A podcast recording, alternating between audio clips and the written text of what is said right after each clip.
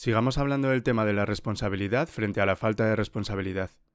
Hace muchos años, en 1972, empecé a estudiar la psicología de la evolución de la potencialidad del ser humano y una de las cosas que se me hizo evidente en aquellas lecturas, y de la que nunca me recuperaría, fue el comentario sobre la relación entre la falta de responsabilidad y las emociones negativas, y el hecho de que las emociones negativas sean las grandes emociones que bloquean o paralizan su vida, y mi vida. El objeto de la vida, si lo desean, consiste en lograr niveles superiores de serenidad, felicidad, contento, satisfacción, etc. Nos tenemos que parar a pensar y decirnos, ¿qué es lo que nos frena? ¿Lo que nos bloquea? ¿Lo que nos impide disfrutar plenamente de nuestras vidas? Invariablemente, hallamos que se trata de algún tipo de emoción negativa. No estoy hablando de las emociones negativas que sentimos a diario y nos quitan la serenidad, salud y energía, que afectan a nuestras relaciones afectivas, que se entrometen en nuestra independencia económica, o nos despojan de una sensación de plenitud, etc. En esta sesión vamos a hablar de cómo eliminar las emociones negativas y quiero volver al asunto de la responsabilidad.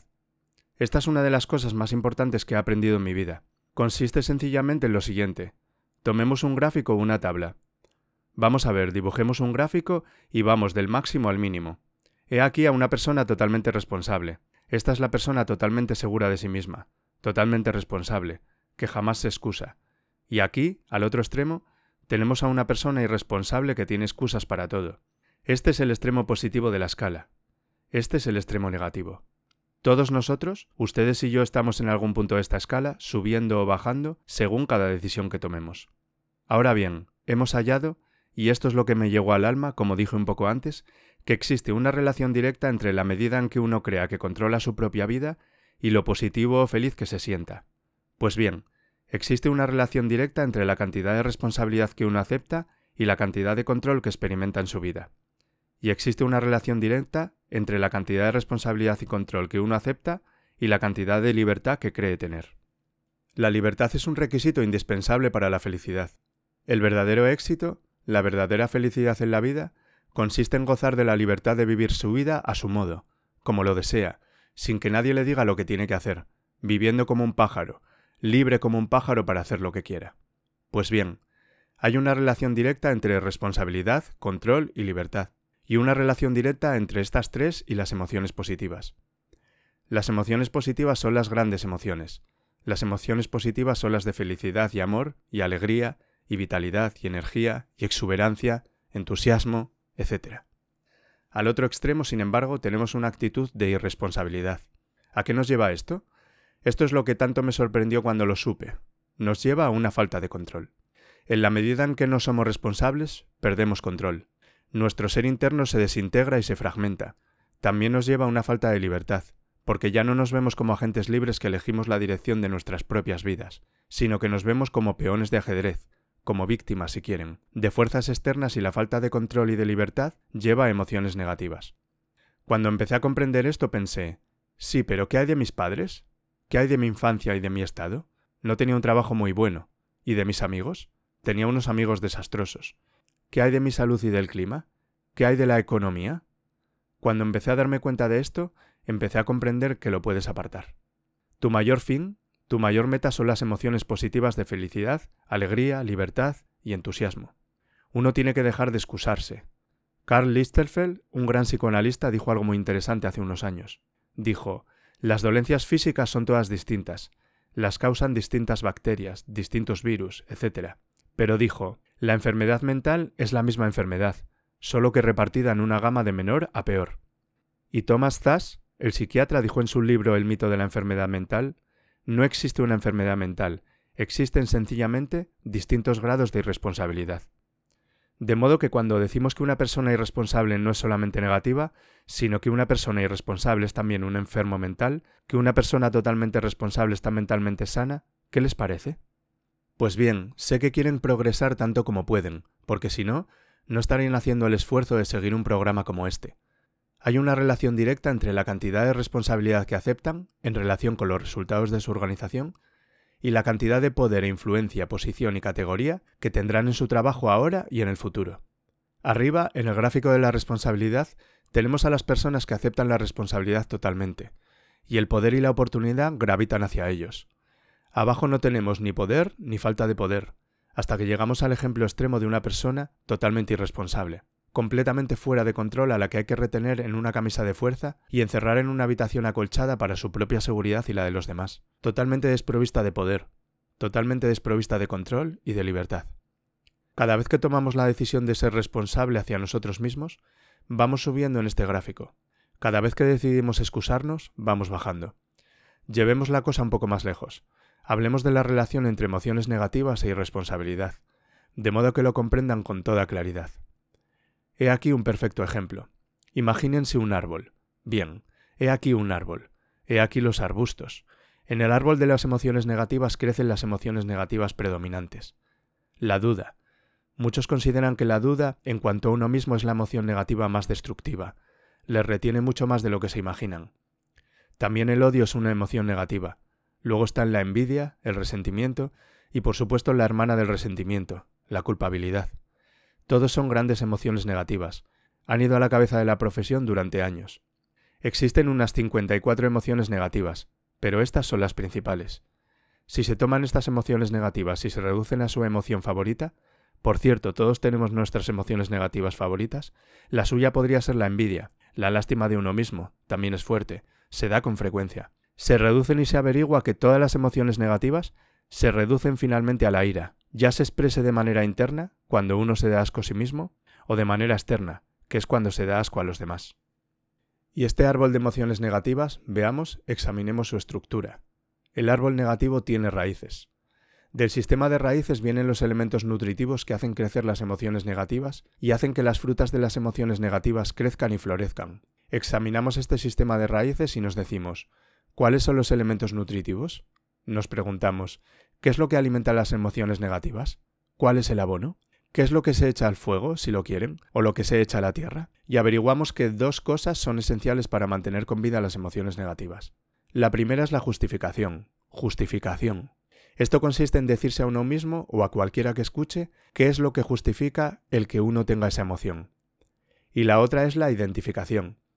La identificación consiste en tomar las cosas de manera personal. Por eso se dice que quien actúa como abogado de sí mismo tiene a un tonto por cliente. Quien actúa como médico de sí mismo también tiene un tonto por paciente. Porque nos identificamos personalmente tanto con nuestra propia situación. Y ustedes también.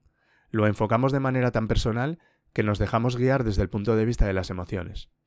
Así que no es posible que uno sea negativo en cuanto a nada durante mucho tiempo, a no ser que lo pueda justificar y tenga una razón y se lo explique a los demás, o a no ser que uno se pueda identificar con ello y tomárselo como algo personal. Por ejemplo, si alguien llega del aparcamiento y dice que acaba de dar un golpe al coche, allí no nos molesta porque no nos sentimos identificados. Pero imaginen que oyen que han dado un golpe a un coche en el aparcamiento, que ese coche es el de usted y que quien le dio el golpe ya no está. Uno se enfada muchísimo. Recuerden esto, sin embargo, siempre elegimos estas respuestas. Volveré a este punto en un momento. ¿Cómo se deshace uno de la justificación? ¿Cómo podemos matar de hambre al sistema de raíces del árbol de las emociones negativas? Nos deshacemos de las emociones negativas llegando a no emitir juicios. En la Biblia se dice no juzgues y no serás juzgado. Y puesto que la Biblia, entre otras cosas, es un libro de filosofía, de física, de cómo vivir, esto quiere decir sencillamente que nos abstengamos de juzgar. No juzguen. En lugar de emitir el juicio de que alguien es culpable de algo, que alguien ha hecho algo, permanezcan abiertos y neutrales. La clave consiste en ser neutral. Evite que la emoción negativa se desarrolle. Una de las cosas que sabemos acerca de las emociones negativas, y las he estudiado durante años, es que las emociones negativas empiezan como un chispazo, se alimentan cuando nos obsesionamos con ellas, cuando las justificamos y emitimos juicios sobre la situación. Crecen y crecen y crecen, hasta que llegan a consumir nuestras mentes. O lo que concierne a la identificación, que quiere decir tomar las cosas desde el punto de vista personal. Lo que hacemos es lo que denominamos desidentificarnos. Nos objetivizamos o, una vez más, mantenernos neutrales. Intentamos mantener la distancia con las cosas. Decimos, existe un problema, pero no soy yo. Hay una dificultad, pero no soy yo, y así mantenemos las distancias. De modo que estas dos empiezan una vez que empezamos a dejar de justificarnos y de identificarnos, de tomarlo todo personalmente y de dejarnos involucrar emocionalmente. ¿Le ha sucedido alguna vez que alguien le haya venido con un problema y usted llega a tal compenetración emocional con el problema que empieza a sentirse mal y cuando ellos se van y dejan de tener el problema usted sigue ahí y sigue sintiéndose fatal porque se lo ha tomado de manera personal? Sin embargo, La clave para deshacerse de las emociones negativas, y esto es lo más importante, es el tronco, cortar el tronco del árbol de las emociones negativas. Y el tronco de las emociones negativas es el reproche. El reproche constituye el 99% de las emociones negativas. Ahora bien, resulta importante comprender de dónde vienen las emociones negativas. Las emociones negativas van de dentro hacia afuera. Las emociones negativas no están contenidas en las situaciones externas. Las emociones negativas no están causadas por otras personas o situaciones. Las emociones negativas las causan nuestra respuesta ante las situaciones. He aquí un ejemplo idóneo. Dos personas se enfrentan con la misma situación, un atasco, un camarero grosero o lo que sea, y una de ellas se enfada y se desquicia. La otra persona no deja que la situación le afecte. Otro ejemplo. La misma persona de dos días distintos, un día discute, se le pincha una rueda o llega tarde al trabajo, le pilló un atasco y se enfada y se desquicia. Al día siguiente se despierta muy temprano, desayuna agradablemente con su familia, dispone de tiempo para llegar al trabajo y cuando le pilla un atasco no le molesta en absoluto. Ambos casos son un ejemplo de emociones negativas y no se derivan de la situación. Resulta que uno siempre es libre de elegir la calidad de su vida emotiva, uno elige enfadarse. Nadie, entiéndalo bien, nadie les hace sentir nada, nadie les hace estar enfadados, nadie les produce tensión nerviosa, nadie les trastorna. Uno siempre decide cómo se va a sentir y si no pone cuidado, desarrollará un modelo de hábito negativo que consiste en culpar al otro. El reproche es el núcleo de todas las emociones negativas.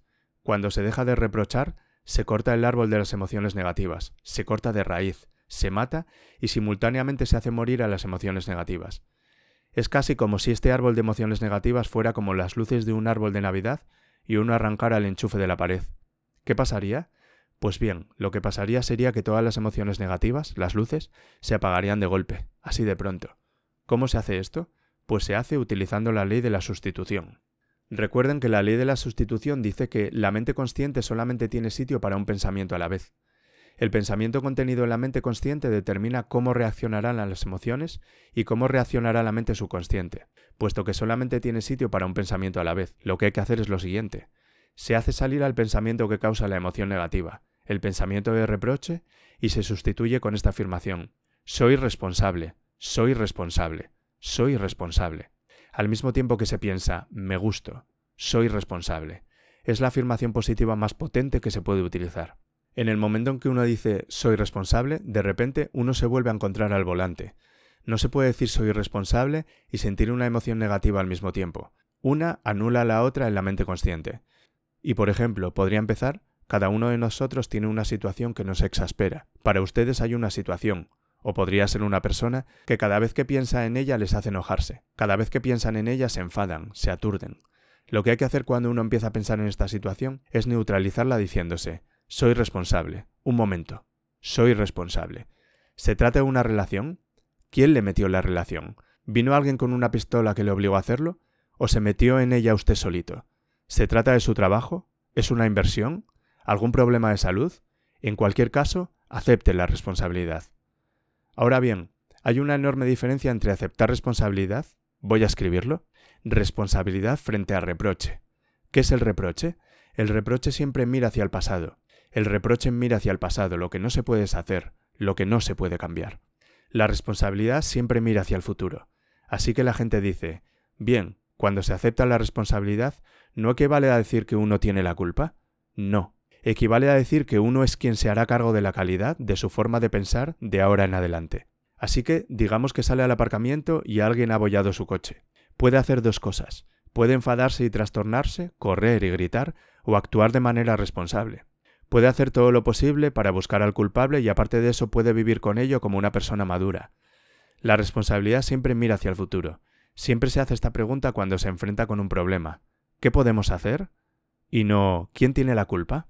¿Qué podemos hacer desde aquí? ¿Hacia dónde podemos ir desde aquí? ¿Qué podemos hacer? Esta es la pregunta de la persona responsable. No lloramos por lo que ya pasó. Lo que hacemos es decir, bueno, ¿cuál es la solución? Y seguimos adelante. La persona irresponsable dice ¿quién lo hizo? y se obsesiona con averiguar quién lo hizo, tomando las culpas y distribuyéndolas de manera que a todos les toque su parte de culpa, lo que por supuesto no hace nada por resolver la dificultad. De modo que la clave para cortar el árbol de las emociones negativas consiste en usar el hacha y eliminar los reproches. El día en que empiece a eliminar el reproche de su vida es el día en que empezará a lograr cosas, porque el día en que empieza a eliminar reproches y emociones negativas, de repente, la mayoría de los problemas de las cosas que se interponen entre usted y la felicidad que desea desaparecerán. ¿Por qué insisto tanto sobre las emociones negativas? Permítame un momento para que lo aclare. Lo que he averiguado, y esto es lo que fue asombroso para mí, porque siempre he estado dedicado a lograr mi potencialidad como ser humano, es que no se puede avanzar en la vida salvo en la medida en que se eliminen las emociones negativas. No se puede progresar, no se puede ir más allá de donde uno está en este momento, salvo en la medida en que se dejen atrás sus emociones negativas.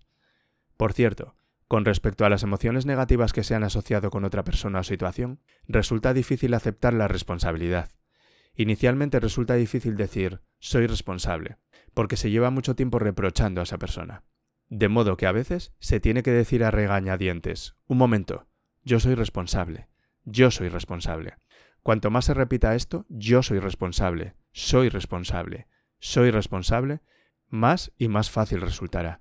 Llega un momento en que cuando uno piensa en esa persona o esa situación, se pueden neutralizar los pensamientos por medio de la ley de sustitución diciendo soy responsable, soy responsable.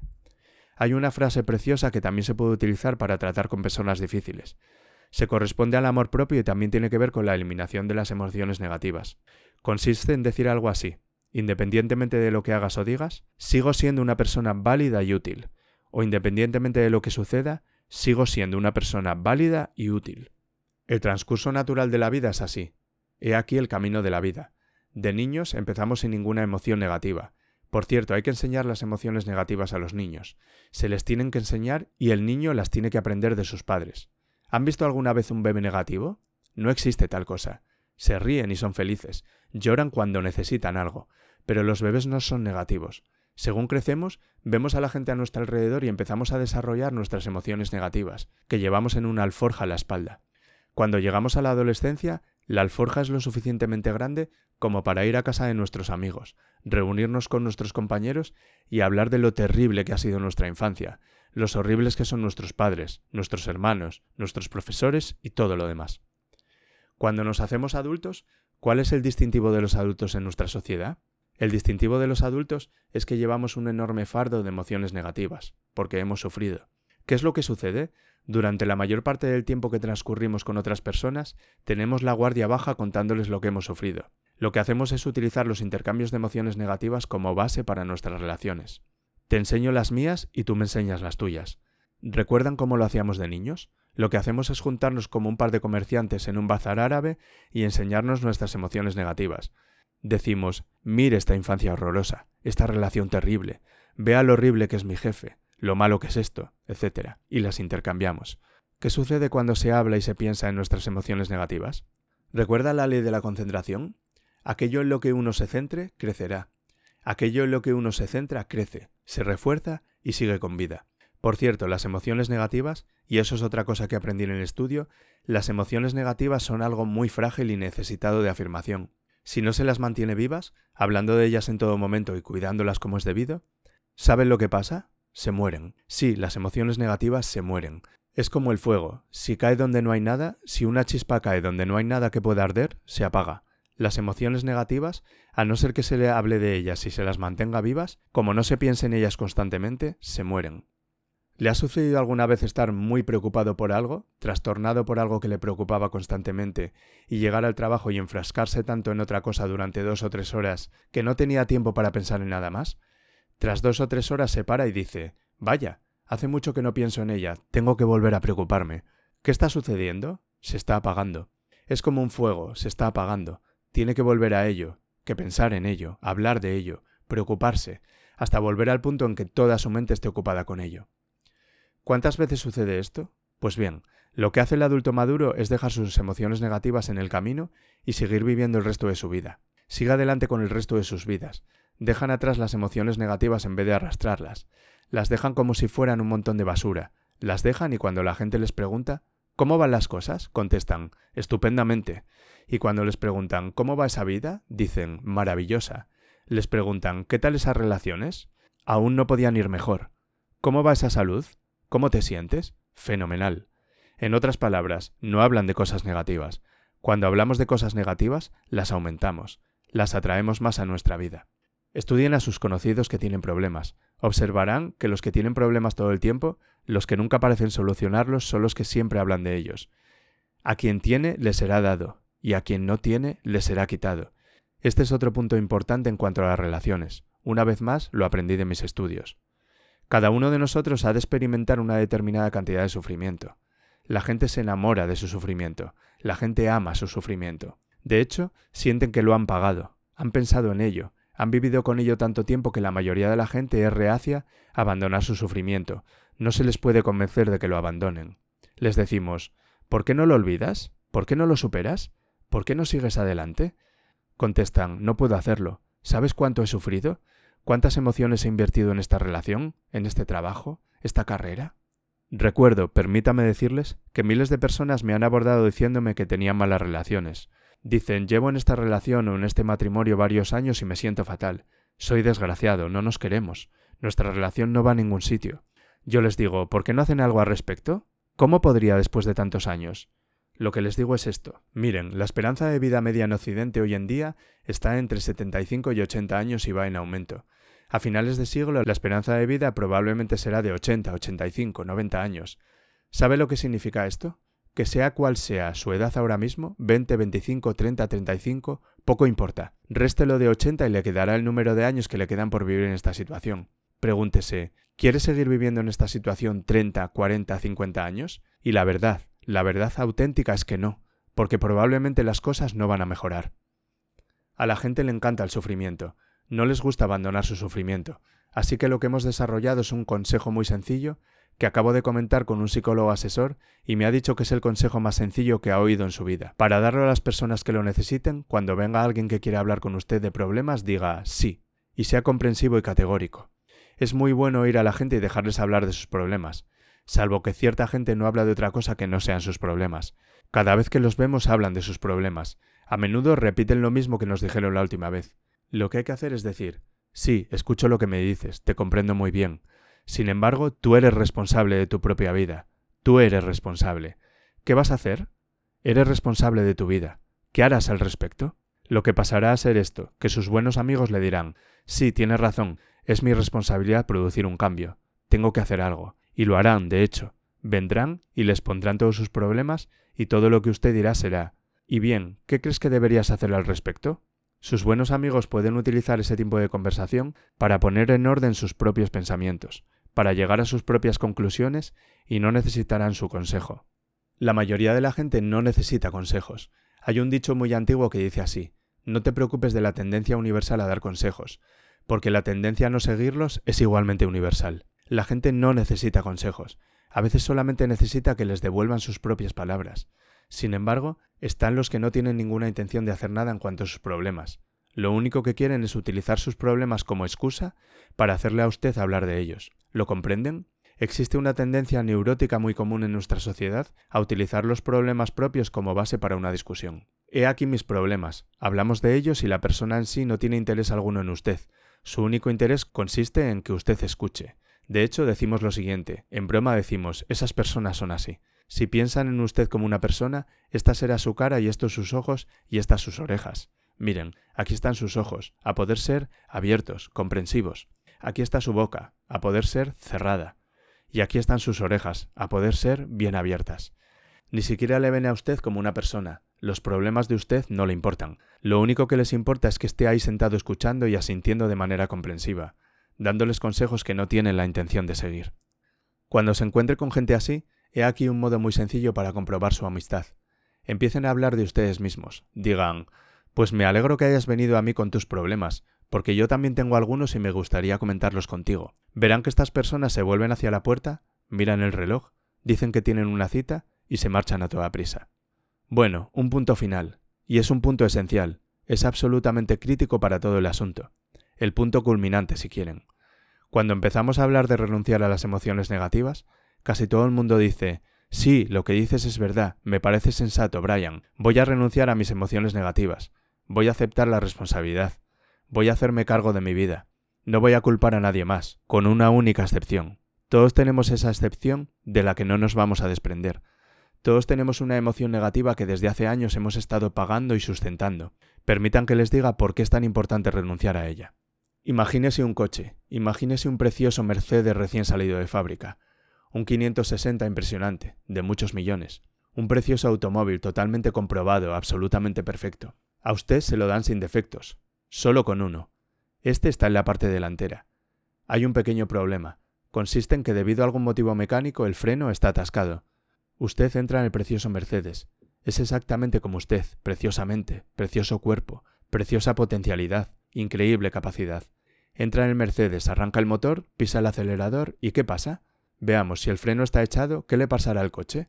Por mucho que pise el acelerador, ¿qué le pasará al coche? Lo que pasará es que el coche girará sobre sí mismo. Dará vueltas y girará sobre sí mismo hasta que usted deje de pisar el acelerador y se rinda. Mientras que el freno esté echado, no podrá ir a ningún sitio. Lo que descubrí fue esto, que la existencia de una sola emoción negativa que no abandonemos por el motivo que sea, y el motivo siempre se corresponde al ego, siempre tiene que ver con el propio ego, le hará permanecer en el mismo sitio y girar sobre usted mismo y dar vueltas y vueltas durante el resto de su vida. Todos ustedes conocen a personas con talento, con oportunidades, con una buena educación, etc., cuyas vidas giran sobre sí mismas. Parecen limitarse a dar vueltas y vueltas, tienen todo a su favor, pero lo que sucede es que tienen problemas continuamente. ¿A qué se debe esto? Casi siempre y para esto están el psicoanálisis y la psicoterapia. Se debe a que tienen una emoción negativa atascada y la emoción negativa que tienen es el reproche. Es alguien a quien siguen culpando de algo, hay alguien a quien no van a olvidar porque ese hijo de tal les hizo algo. ¿Saben de lo que estoy hablando? Sí, lo saben, porque todos estamos en la misma situación. Todos somos seres humanos. Esto tiene sentido para ustedes y para mí, porque tenemos una tendencia a enamorarnos de nuestro sufrimiento. Tenemos una tendencia a llevar cargas y a pensar que estas emociones negativas son parte integrante de la propia humanidad. Ustedes tienden a ver que los demás son responsables, los demás nos han hecho daño, nos ha costado dinero, nos dañaron una relación, pero la clave del rendimiento óptimo, la clave de la felicidad, la clave del éxito, consiste en utilizar la ley de la sustitución y eliminar esas emociones negativas directamente. La primera vez que algo les cause tensión, díganse, soy responsable, soy responsable, soy responsable, soy responsable. Me gusto, soy responsable, me gusto y soy responsable. Nada en mi exterior va a trastornar mi mente. Me hago cargo de mi vida emotiva. Soy responsable. Usted es responsable. Antes de que te vayas me gustaría pedirte tres pequeños favores. Si te gusta el contenido del podcast, suscríbete gratis para recibir avisos cada vez que subo un nuevo episodio. Comparte el contenido para llegar a más personas y deja un comentario desde la plataforma en la que me escuches habitualmente. Si quieres recibir gratis contenido exclusivo directamente en tu bandeja de correo, entra en elamoreslarespuesta.com barra únete y apúntate a la lista. Y por último, si consideras que el contenido que comparto es valioso, apóyame haciendo una donación a través de mi web elamoreslarespuesta.com. Muchas gracias.